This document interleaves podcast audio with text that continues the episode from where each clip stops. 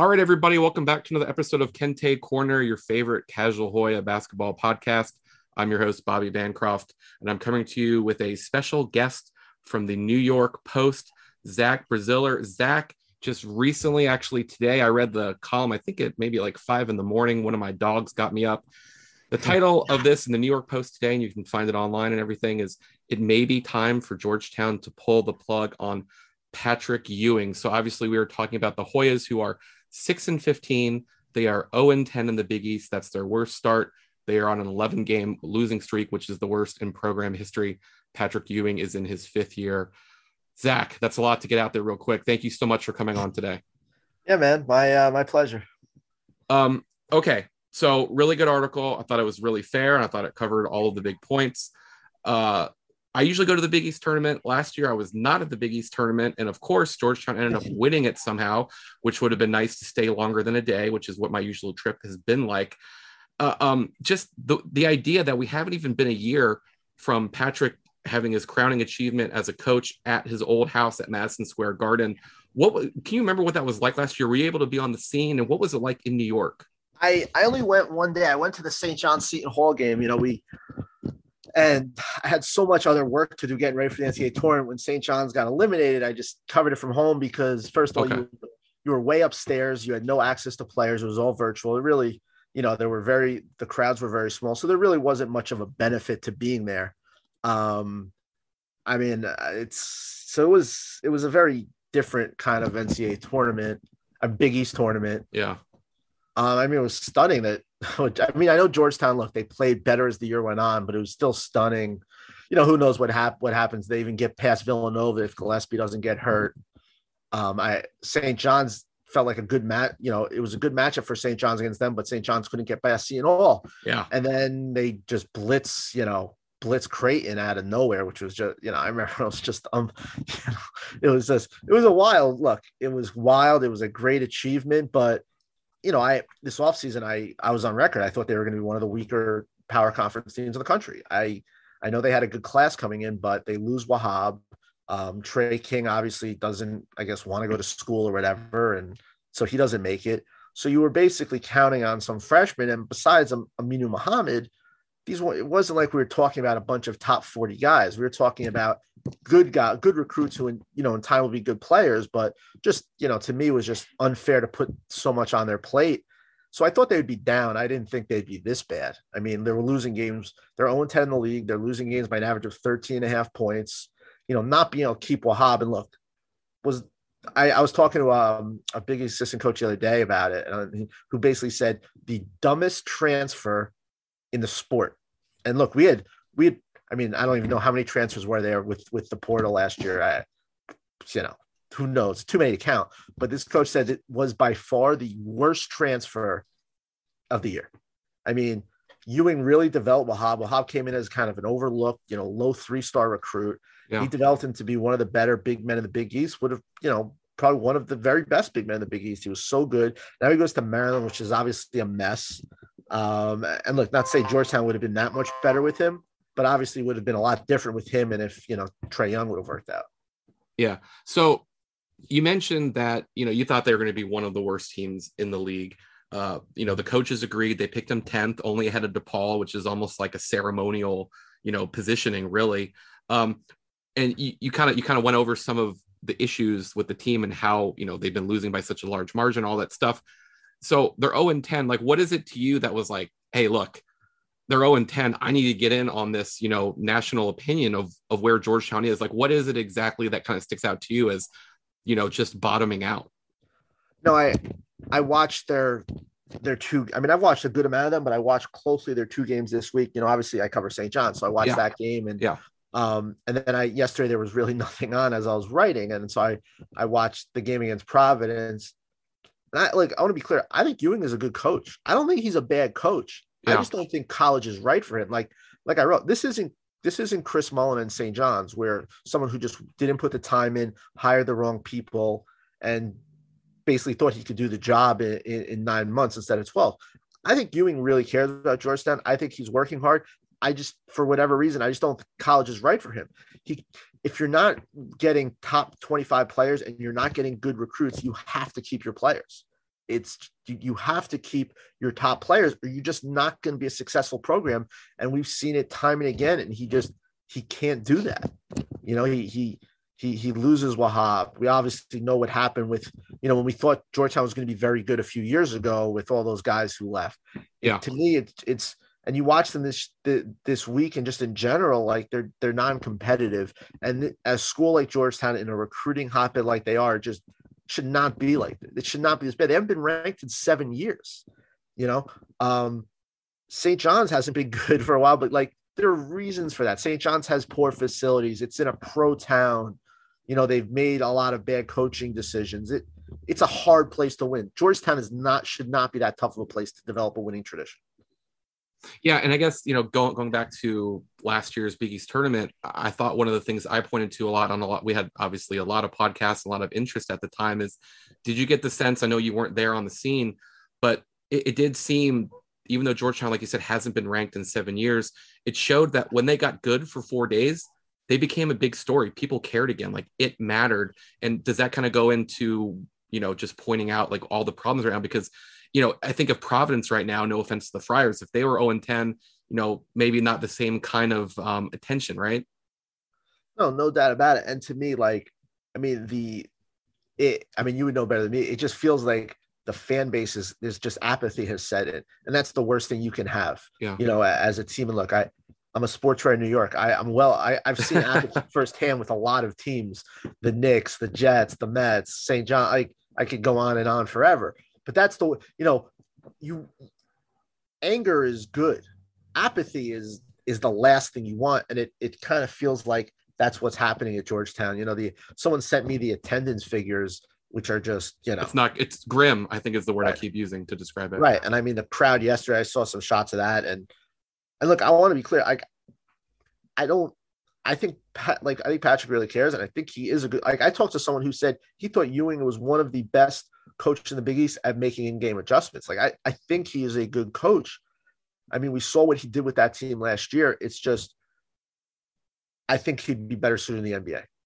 For whatever reason, to me, he's not connecting with kids and in this transfer era. That's just so important. You, you know, I know the whole saying like you don't need to you don't need to like the coach because the coach is going to you know get on you and all that stuff but you still there needs to be a health, healthy amount of respect and to some extent enjoy being with him because in this day and age it's so easy for guys to transfer i mean would it would it stun anybody if Mohammed transferred it after this year i mean would obviously Mutombo i don't think is going to transfer for obvious reasons but like you know and look St. John's has the same issue. You know, even after last year, they had a really good year and a bunch of their players transferred. And now it, it's just when you're when you're a Georgetown or St. John's and you're trying to, you know, kind of get back to your roots and be a consistent winner, the most important thing to me is con- continuity. And that's been a big issue for St. John's. I think they're actually more talented than they were last year, but just having so many new guys, it's really taken time. And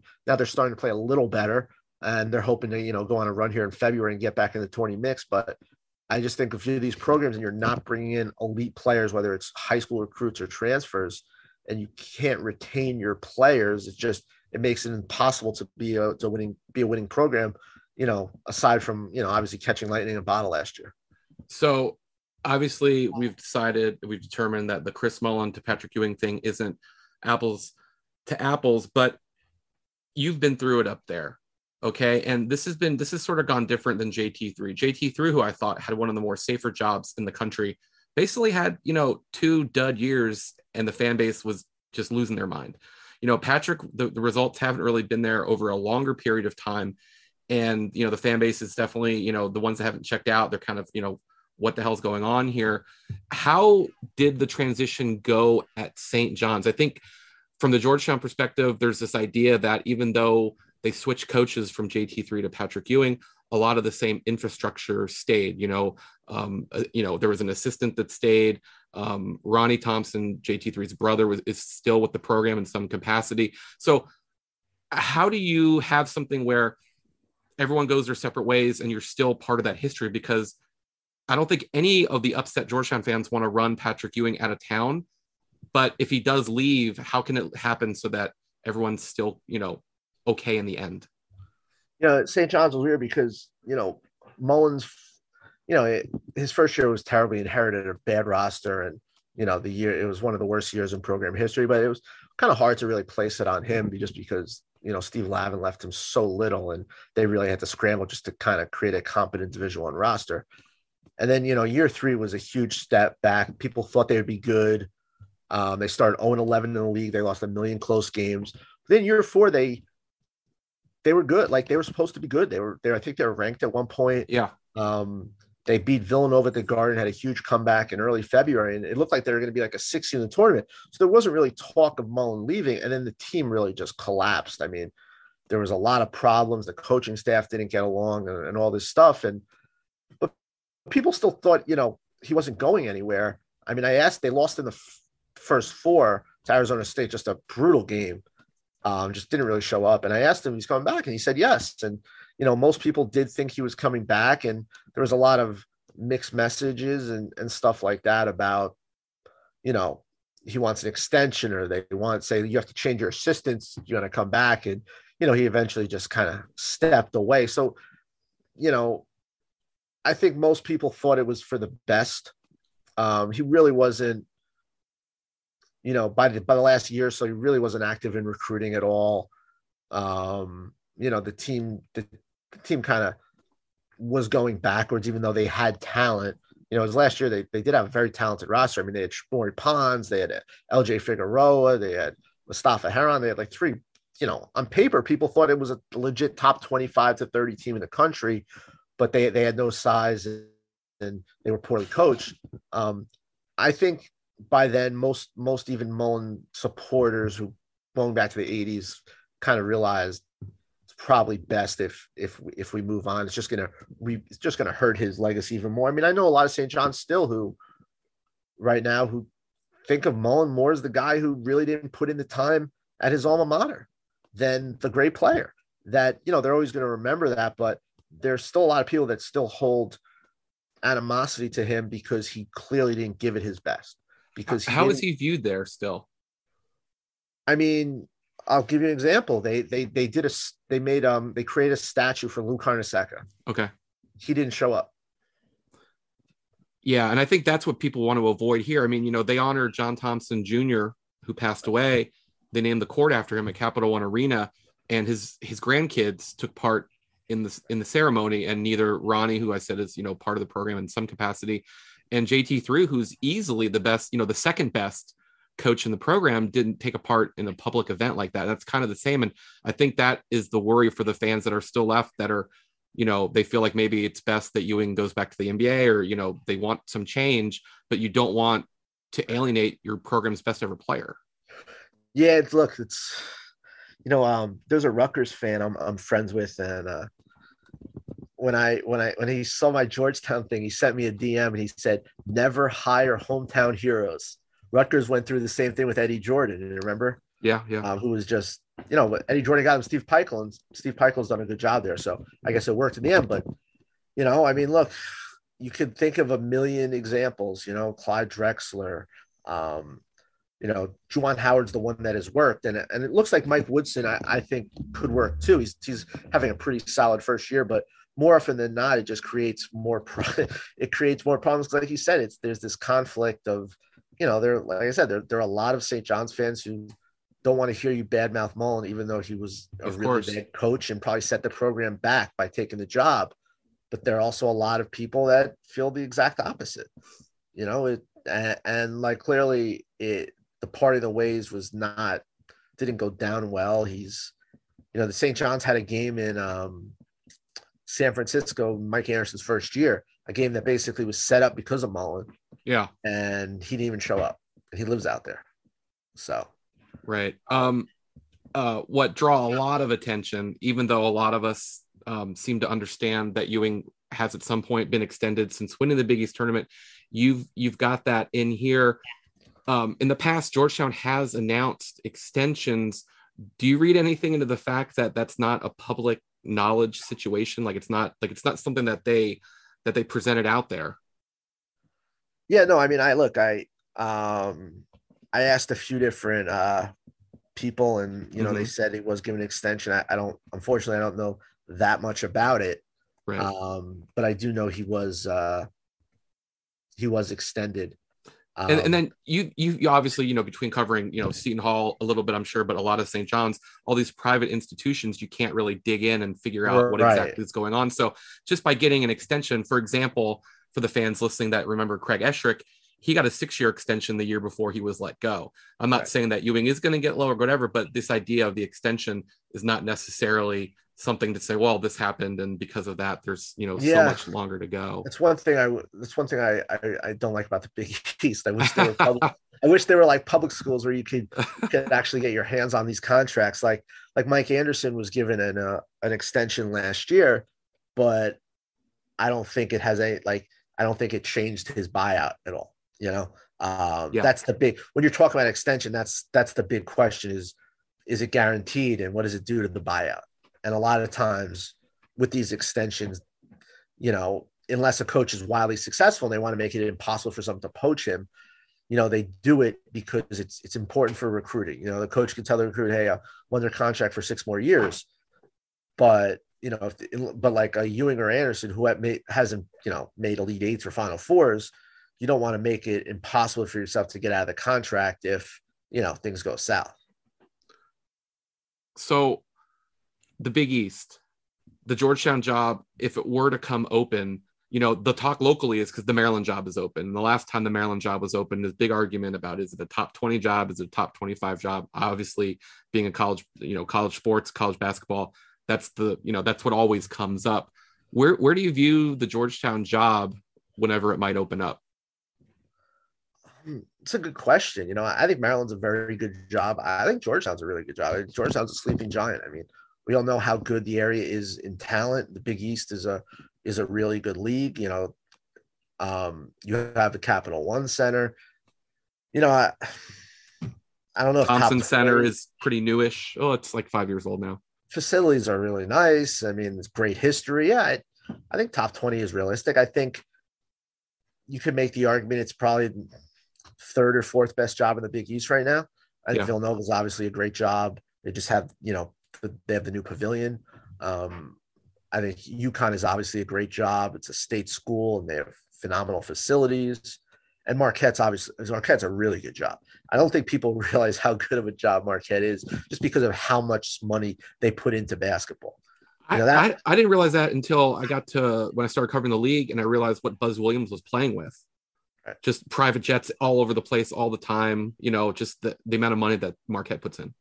Yeah, which was which made the the fact that Wojo could never build a winner just made it even more hard to believe when you realize like I, I think I saw some number they have like the fifth they have their top five in budgets in the entire country or something. Like they they just they you know it's and they have they have great facilities and um they're they have a huge fan base. They play in a great arena. I mean Marquette is a very, very underrated job, but I would put Georgetown right there, three or four um, in the league, no doubt. So we're always seeing, you know, the brackets right now, usually Big East, six or seven teams, depending on what Seton Hall and Creighton are doing that day. And I know St. John's wants to get back in the mix. Um, would you have believed when the league split like it did that Georgetown and St. John's could basically be passengers for this long and the league's having no problems? Uh, it's yeah, it's. I mean, I don't think anyone could have guessed that, you know, Xavier Creighton and Butler until recently would be so good. I mean, they've been just phenomenal ads, um, no doubt about it. And then you know, adding Marquette was obviously tremendous. I mean, I, I'm sorry, adding UConn was obviously just a no no brainer. Yeah, You yeah. know, some people don't love it, but I mean, it just raises the league's profile. Um, you know, I, I mean, look Creighton. I mean, Creighton to me is just, I don't think anyone could imagine this. I mean, look at last year. Last year, they're a good team. They make the Sweet 16. They're a very good team. They lose their entire starting five. And here they are. And, you know, I know they've lost some games, but they're right in the mix. I thought Creighton was going to be like ninth or 10th in the league. I didn't think they'd be very good at all. And I was dead wrong. He's done a phenom- he's a he's a terrific offensive coach. There are very few offensive coaches better than than um, Greg McDermott in the league. And his teams defensively the last few years have really improved. You know, it was always that Crane's going to score, but you could, you know, you could get whatever shot you want against them. You know, they're going to score, but then you could just beat them down in transition. They've gotten much better defensively the last few years to where they're, you know, a two-way team where they they can beat you without just out, outscoring you. Um, and then look, you have some big surprises. Obviously, Providence is a huge surprise. I, I thought they'd be good. I didn't obviously I didn't think they'd be this good. I know the metrics hate them, but you know what? They win, and that's what matters. Marquette's obviously been a huge surprise. I think Marquette's the best team in the league. I know they're they have four, I think four league losses, but um, to me, they're the most dangerous team in March, no question about it. Obviously, Villanova is still a very good team. I know they have injuries now, but I still think they're a Sweet 16 team. I think Seton Hall is. I think Seton Hall is a team that a lot of people are going to forget about because they've had they got into this their annual January swoon, which they do every year. But they've been they've dealt with a lot of injuries. They really, you know, they were playing great and they had a long COVID pause and they took two losses when they had about eight guys. I think Seton Hall is a is a potential sleeper team in the NCAA tournament. I think they're probably going to be somewhere between a a seven to a 10 seed, but the way they defend, they have shot makers. Willard's a really good coach. I think the league, I think this is definitely the lead, best the league has been. And I think there are four to five teams that can make the second weekend. And just, you know, it's it's good news for Georgetown to St. John's that the league is still, you know, a power. But at the same time, right, like it's, you know, you would think that these teams need to step up and, you know, kind of carry their own weight. Yeah. I mean, you would at some point you would think that, but the league hasn't needed it yet. I mean, which is amazing. Now, the one thing about the league though is as good as it's been, and I think it's obviously exceed expectations. It has not done well in March. I think they've had they haven't sent more than two teams to the tournament. That's only happened twice. Two teams to the second week second weekend right. of the tournament. That's only happened twice. To me, this is a, a lot of Villanova. Right. And look, you've won two national titles, but the league needs to really to really earn respect. The league needs to get three to four teams in the Sweet 16, get a few teams to the Elite Eight. And on paper, the league is very good this year. But if they go in and and they just have Villanova, or, you know, one or two teams in the Sweet 16, people are gonna say, yeah, well, typical Big East, you know, they they're great November, December. Then when it really matters, it, they they fall short. So I think it's very important for the conference to have a big March. If you had to guess, Patrick Ewing coaching when the season starts in November at Georgetown, Yes, I think so. I think he. I, I do. I, I, I do. He, yes, I think. I think one. You know, look, they got a lot of young guys, a lot of freshmen. I think, like, I don't think he's. I don't think they'll fire him. Right. I think it'll come down to if this year goes bad enough, does does he just say him and the administrators let let's just it's just not working. Let's just you know come to an agreement and you know I think there's a chance of that but I, I don't I don't think Ewing wants to go out like this. I think he's going to want to say, let me let me get some good transfers. Let me try to develop these freshmen, and I think we could be good next year. The league will not be as good next year as it is this year. It's a really good league. You know, I I think like I said, it's the best the league has been. You know, there's been a lot of talk about why St. John's was. You know, there's been talk like, oh, St. John's misses all the kids that left. No, no, they don't. What St. John's misses is the league was wasn't very good last year, and so they finished fourth last year. But to me, they're a better team this year. And, you know, that's something I think everyone kind of forget. The league is significantly better this year. So you expect some teams to be down a little next year. You get some more experience to the freshman, maybe bring in some good transfers. I so I don't think he's I don't think he's gonna wanna um go out like this, like going, you know, two and seventeen or whatever it is. Did Mullin did Mullin ever change his assistants? One of the things with Georgetown is besides the roster retention issue is that their defense has been really poor. He's had the same assistants five years in a row, and the results haven't changed. So I I, I could see Ewing being the coach in November. I think it'd be hard to sell to the fan base that's not really showing up if they bring the entire band back together. Fair, that's fair. No, I mean the one change St. John's made was, you know, they had Barry Rohrssen and it didn't really work. And after the second year, they let him go. And that to me was okay one of the biggest mistakes Mullin made was when when Barry Rohrssen got let go. He should have either elevated Dan Maddock, who was a who had been a longtime Division One assistant, who was their director of ops, elevate him or bring someone else in. Instead, he just promoted Mitch Richmond, who you know didn't recruit, you know, almost kind of had a notion. Like I'm sure he did stuff in practice, but like yeah, he was you know like you look at all these programs, even St. John's program now. I know there's some St. John's fans who don't love this staff, but St. John's now, the entire staff recruits, the entire staff coaches. That's the way it works now in college basketball. You don't have guys who just recruit or just do this or just that. Everyone kind of does a little bit of everything. At least the good schools, that's what happens. that was to me the biggest mistake Mullin made was he could have brought in someone new and he didn't. Whether it was someone to help you get players, whether it was someone who could do a little bit of everything, and that to me was his biggest mistake. And I agree with you. I mean, I don't know how you do if you know. I don't know how you sell. Just say, well, our freshmen are get better. I think you do need to make some changes because I agree. Like, you know, I, I remember a few years ago when Myles Powell was on Seton Hall, Georgetown like doing just letting him get wide open looks for three. I think he the big storm he had like something crazy in the first half. I think he out. And, I was there, and I think he outscored them. Right. Which is what and, Bynum did yesterday in the second half. Right. Um. Yeah. And I mean, Saint that was you know the St. John's game. So he, you know Julian Champagnie, they're you know been really struggling, and he now he did play well against Butler too, but he really struggled. He got some just great looks from three, and they just that's one the Georgetown team just does not defend.